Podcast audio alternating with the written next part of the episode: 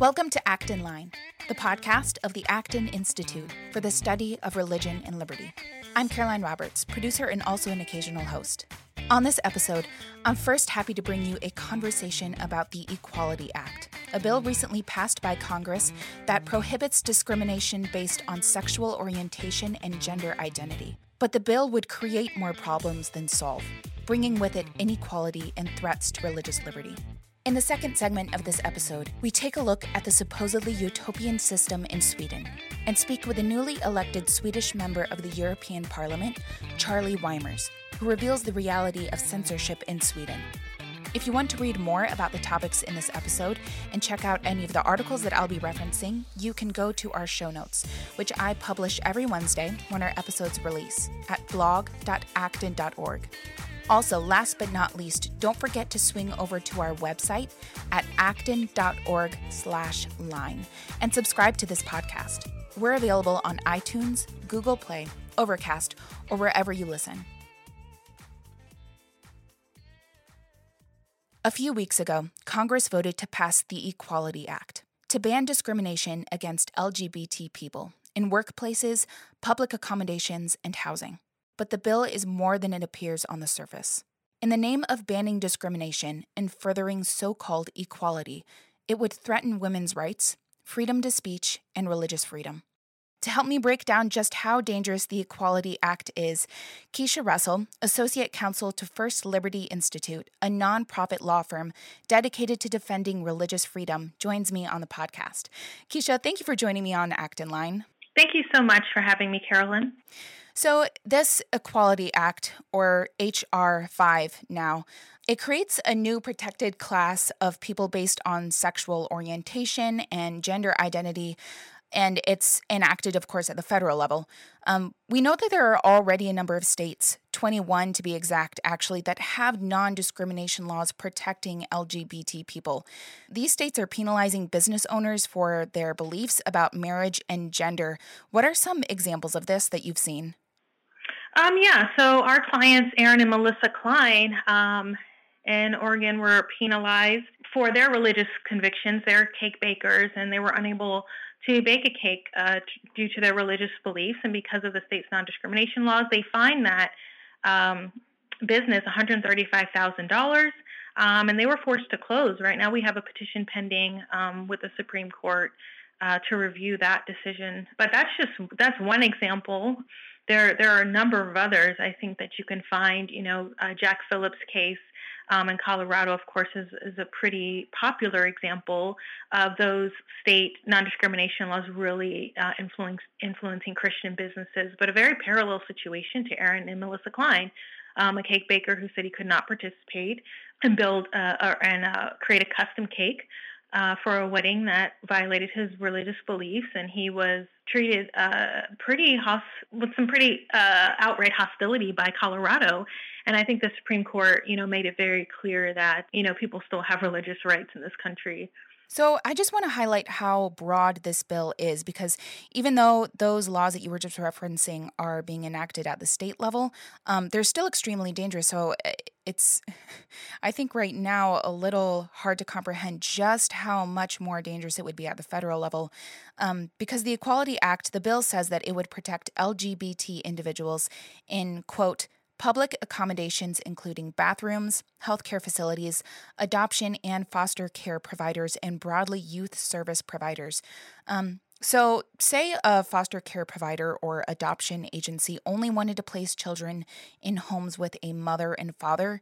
Um, even on religious grounds, those agencies would be penalized, um, either slapped with a very big fine or maybe even have their doors closed. Is that correct? Yeah, that is correct. And as a matter of fact, if you look at states like Massachusetts, um, uh, California, they've had um, faith based adoption agencies that have been working in those states for 100 years. Catholic Charities um, had to close in those states. Uh, San Francisco, I believe, was the city in California, and then in, Bo- in uh, Massachusetts, it was in Boston.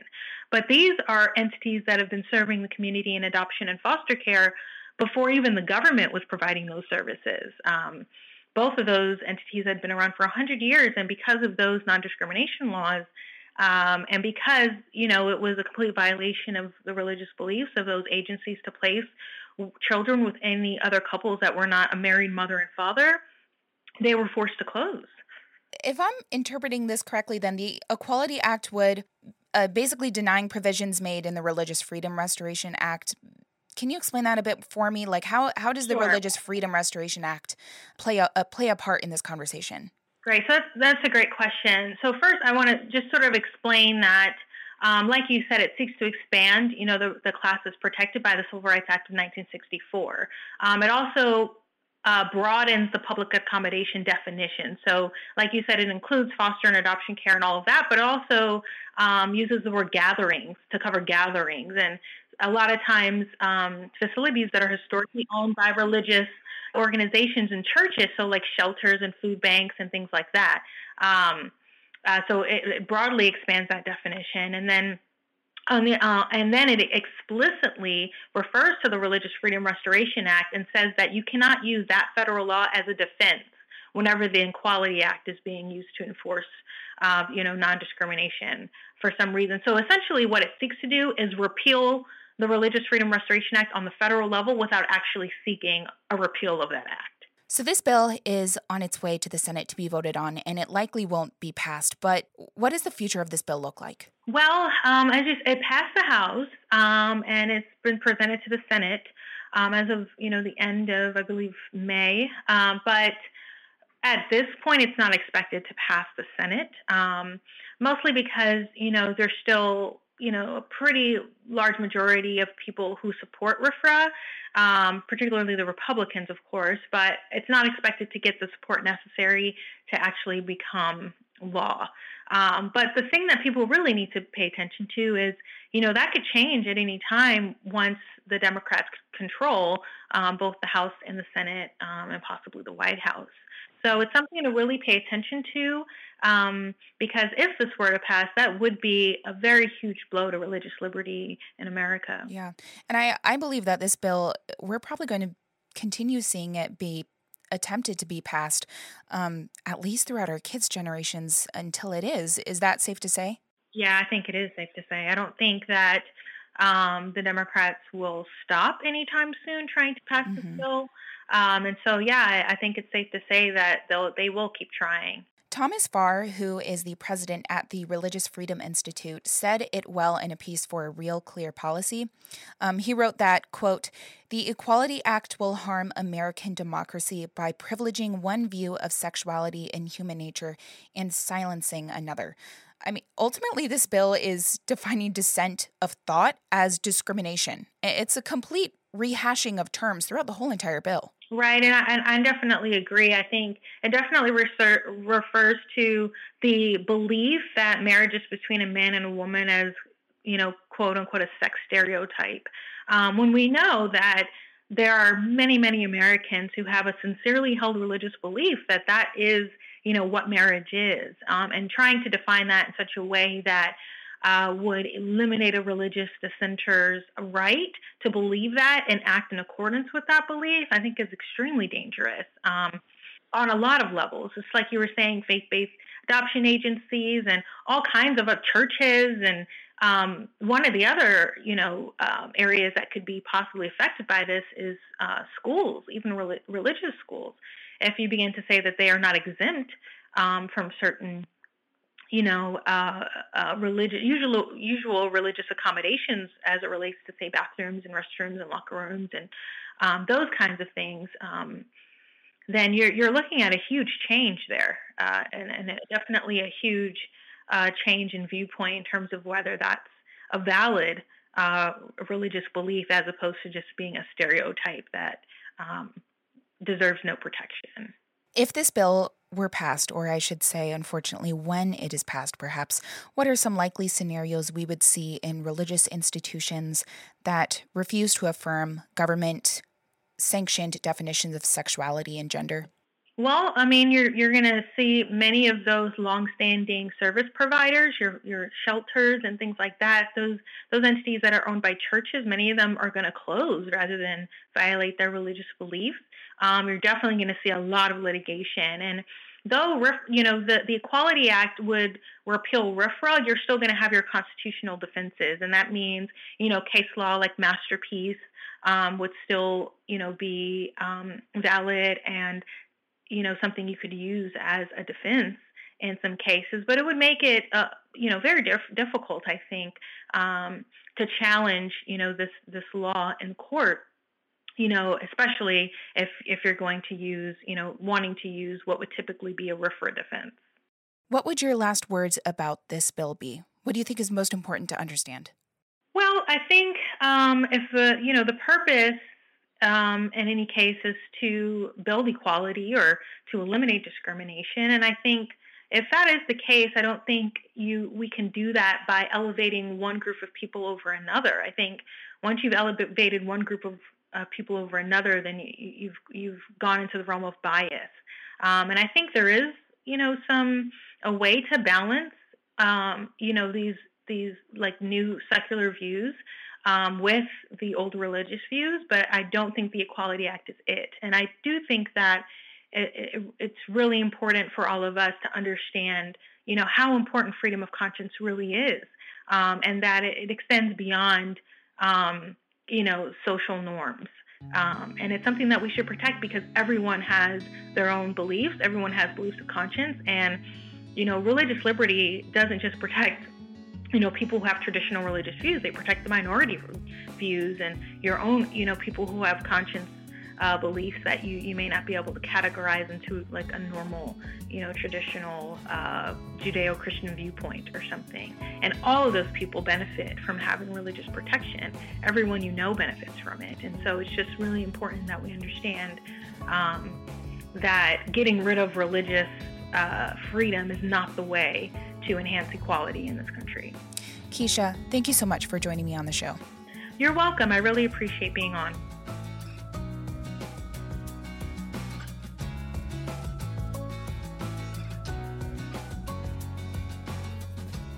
Every year in June, Acton University brings together nearly 1,000 people in Grand Rapids, Michigan, to explore the foundations of a free society. And this year, we're excited to be opening registration for each evening's dinner and plenary session for those who can't attend the full conference.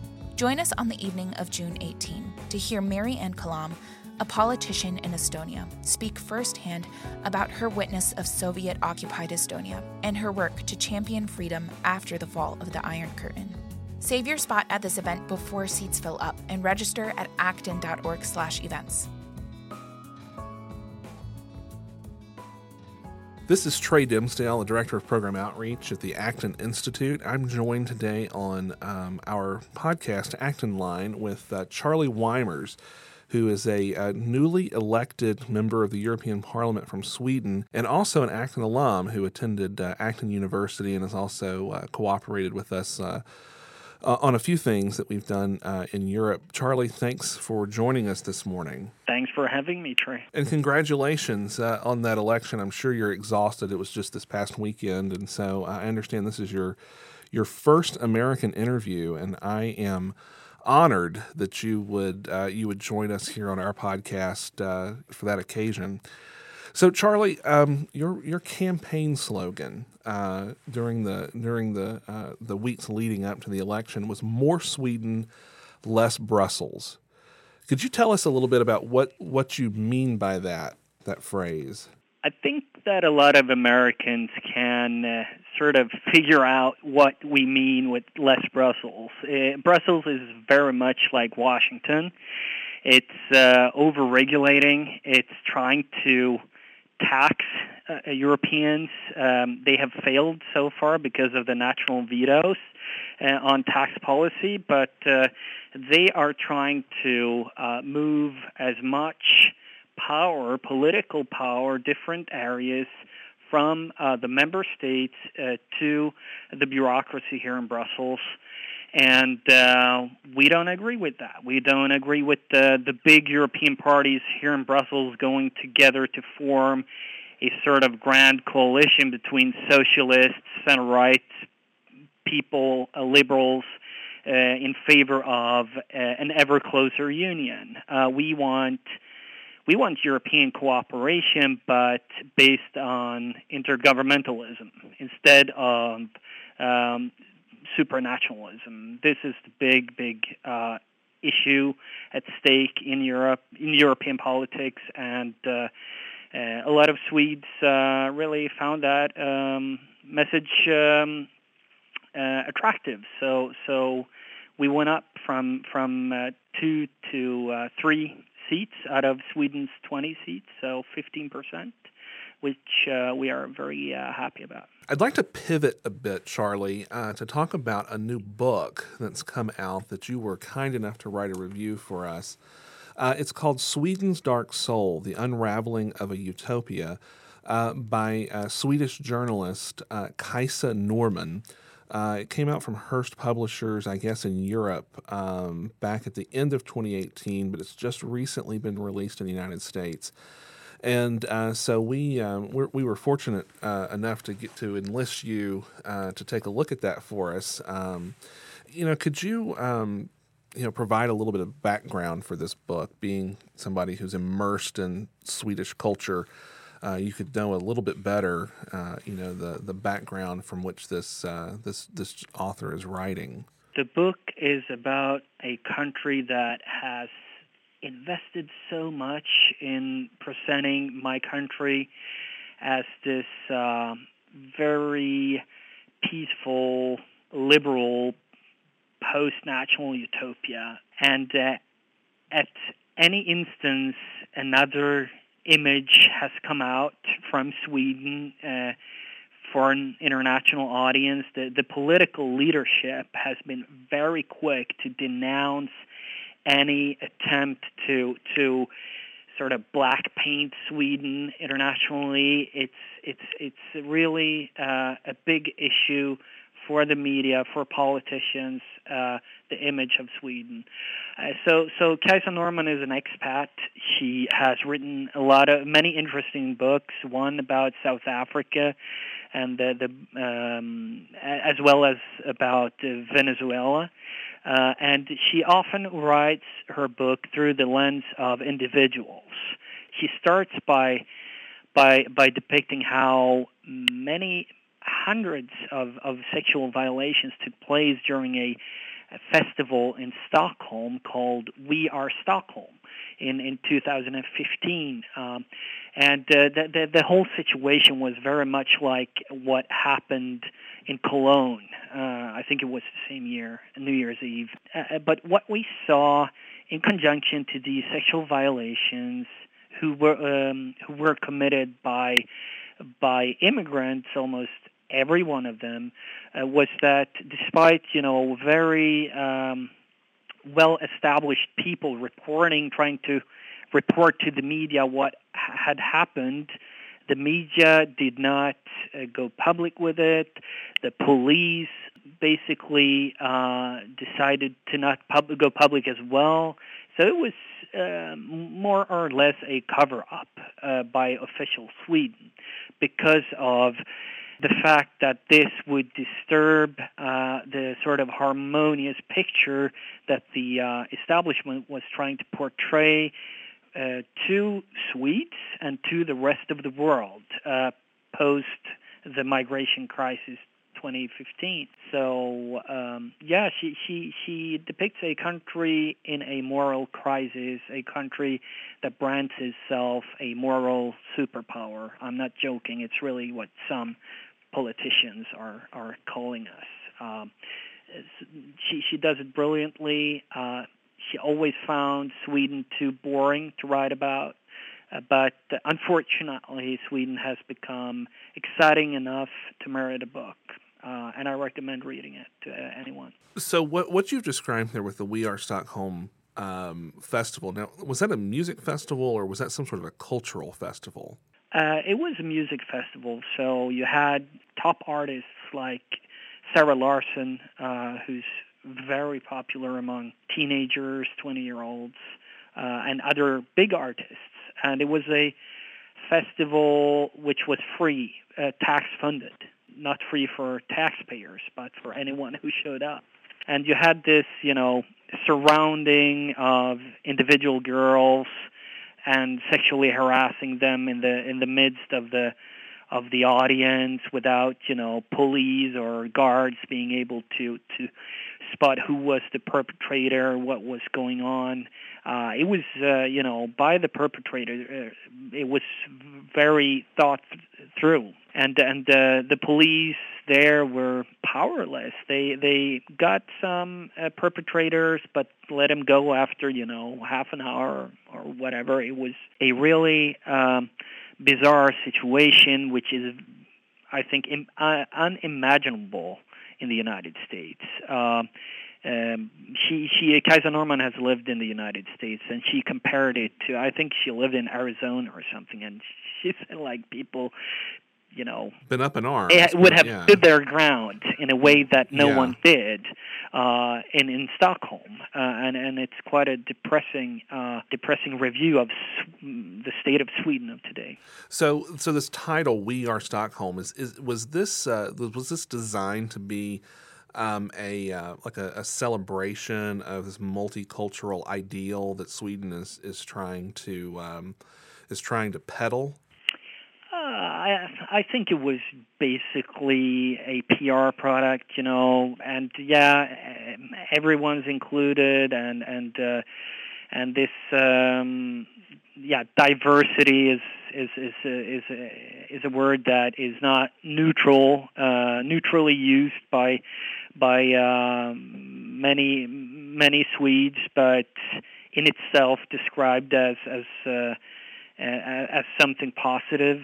So, so yes, I, I assume that that was part of the, the plan when they set this festival up. So the fact that this never showed up really and uh, got much traction in the Swedish press was this, you know, um, a result of unofficial political or cultural pressure, or did it involve actual official censorship? And not official censorship, no, uh, but unofficial censorship. Um, a lot of Swedish journalists left the principle of uh, consequence neutrality. So, which means that you're reporting what you see, you do it in a, in a neutral fashion, and you do it even if consequences are bad because it, it is the truth. You report the truth. And a lot of Swedish journalists, in cases that had with immigrants to do, especially, they they um, they went away from that principle. They they threw it overboard. When criminals are on the run and they have committed something and they happen to be from another background, it's often not even mentioned that you know hair color or whatever things that could actually help the public, help the police finding him. Uh, we also during 2015 had a an unofficial policy uh, from the, the um, National Police Headquarters that any crime um, committed by a, an asylum seeker would go under Code 291. So that when the, the newspapers and the public uh, looked at the records, they would not see the nature of the crime, the description of the perpetrator, but only Code 291. So even even if the newspaper in this instance did not, you know, uh, did not act under official pressure from the Swedish government, uh, there was at the same time this Code 291, which was, even though it was not, you know, publicly expressed by the police, it was a policy that went up nationally, and uh, and uh, it, its only um, goal was to to keep the public. Uh, unaware of yeah of the problems connected with uh, with our the big migration wave 2015. So historically, Sweden has been a very homogenous society, but it's uh, and it's also been a, a safe society with with relatively low crime rates and serious crime uh, seems to be somewhat rare and tends to shock um, the Swedish population when this happens. Now we've talked about this, uh, you know, several times in, in private conversations when the uh, when the tape's not rolling, and, and it's clear n- neither one of us believe there's something inherent about these other cultures that are entering into Swedish society that that are you know, somehow, um, you know, prone to, to committing crimes or serious crimes. But the, the reality is that, that it, this is a this is a destabilizing in, uh, force inside of a inside of a society that's that's benefited from very strong social cohesion uh, for many many generations, and so we we're we're also seeing kind of at the same time that this is happening, uh, you know, Sweden also becoming or has become one of the most secular countries in the world, with the Church of Sweden um, essentially being disestablished just recently, but with a lot of empty churches. Uh, is there any comment that you have about the way that that seems to be, if, if that's a factor in any of this in, in, in your observation? The lack of a um, the lack of a joint idea about who we are is is, is partly connected to the fact that uh, uh, we we don't in the same way meet meet each other in churches anymore. We we um, we also uh, have not have been able to take Sweden for granted. We have not been in war for more than 200 years, uh, so patriotism is, is is not a positive word in in Sweden, and uh, we have this situation where where it's uh, more correct as an official to question the existence of a Swedish culture than to actually claim that there is a Swedish culture. I'm not exaggerating. I'm really not exaggerating. Well, you a, a, a prime minister recently didn't. Uh, uh, I can't remember the exact quote, but one of the Swedish prime ministers in, in the last ten years or so has said that nothing has come out of Swedish culture but barbarism or I can't remember precisely the quote. I'm sure you remember. It probably outraged you at the time and still probably does. Yeah. Um, yeah, the the origin of Swedishness is barbarism. It's, it's quite close to what he actually said, uh, like spontaneous translation on my side. Um, and his social, he was the so-called conservative prime minister. Of course, not being conservative in any real sense, but uh, on paper he was. Uh, and he was then um, in an election challenged by a social democratic party leader, uh, Mona Sahlin, who who uh, was quoted once uh, telling the Turkish Youth Association of Sweden that, yeah, you guys have a real culture. We uh, we Swedes we only have uh, mid uh, midsummer celebration and other other weird stuff or uh, lame stuff, lame stuff.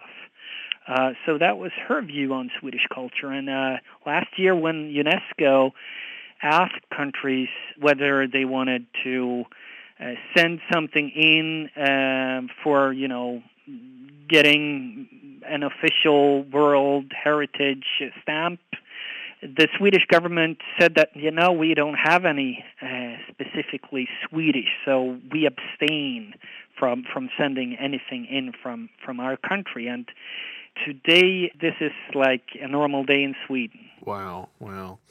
Well, Charlie, our uh, our our time is up, um, and I I can't tell you how uh, how glad I am. Um, to see that you've uh, that your, your people have elected you uh, to the European Parliament. Um, we're quite pleased here at Acton to have gotten the news over the weekend. Uh, and it's been a true honor uh, to be able to, uh, for us to be the home of your very first American interview. Um, the book that we mentioned is Sweden's Dark Soul The Unraveling of a Utopia by Kajsa Norman. Uh, from Hurst Publishings. It's available um, here in the U.S. just this month uh, we we would uh, recommend that you take a look at the the review that Charlie wrote for us. It'll be running at the same time that you're, you're hearing this podcast. Charlie, thanks so much. Congratulations again. Thank you very much, Trey. Thank you for listening today. If you have any feedback about this podcast, I would love to hear it. Every week, our podcast team is working to bring you the best show, and we couldn't do it without you. Let me know what you think about this podcast and email me at actonline at acton.org. This episode of Acton Line was produced and edited by me, Caroline Roberts, with audio mixing by Doug Nagel.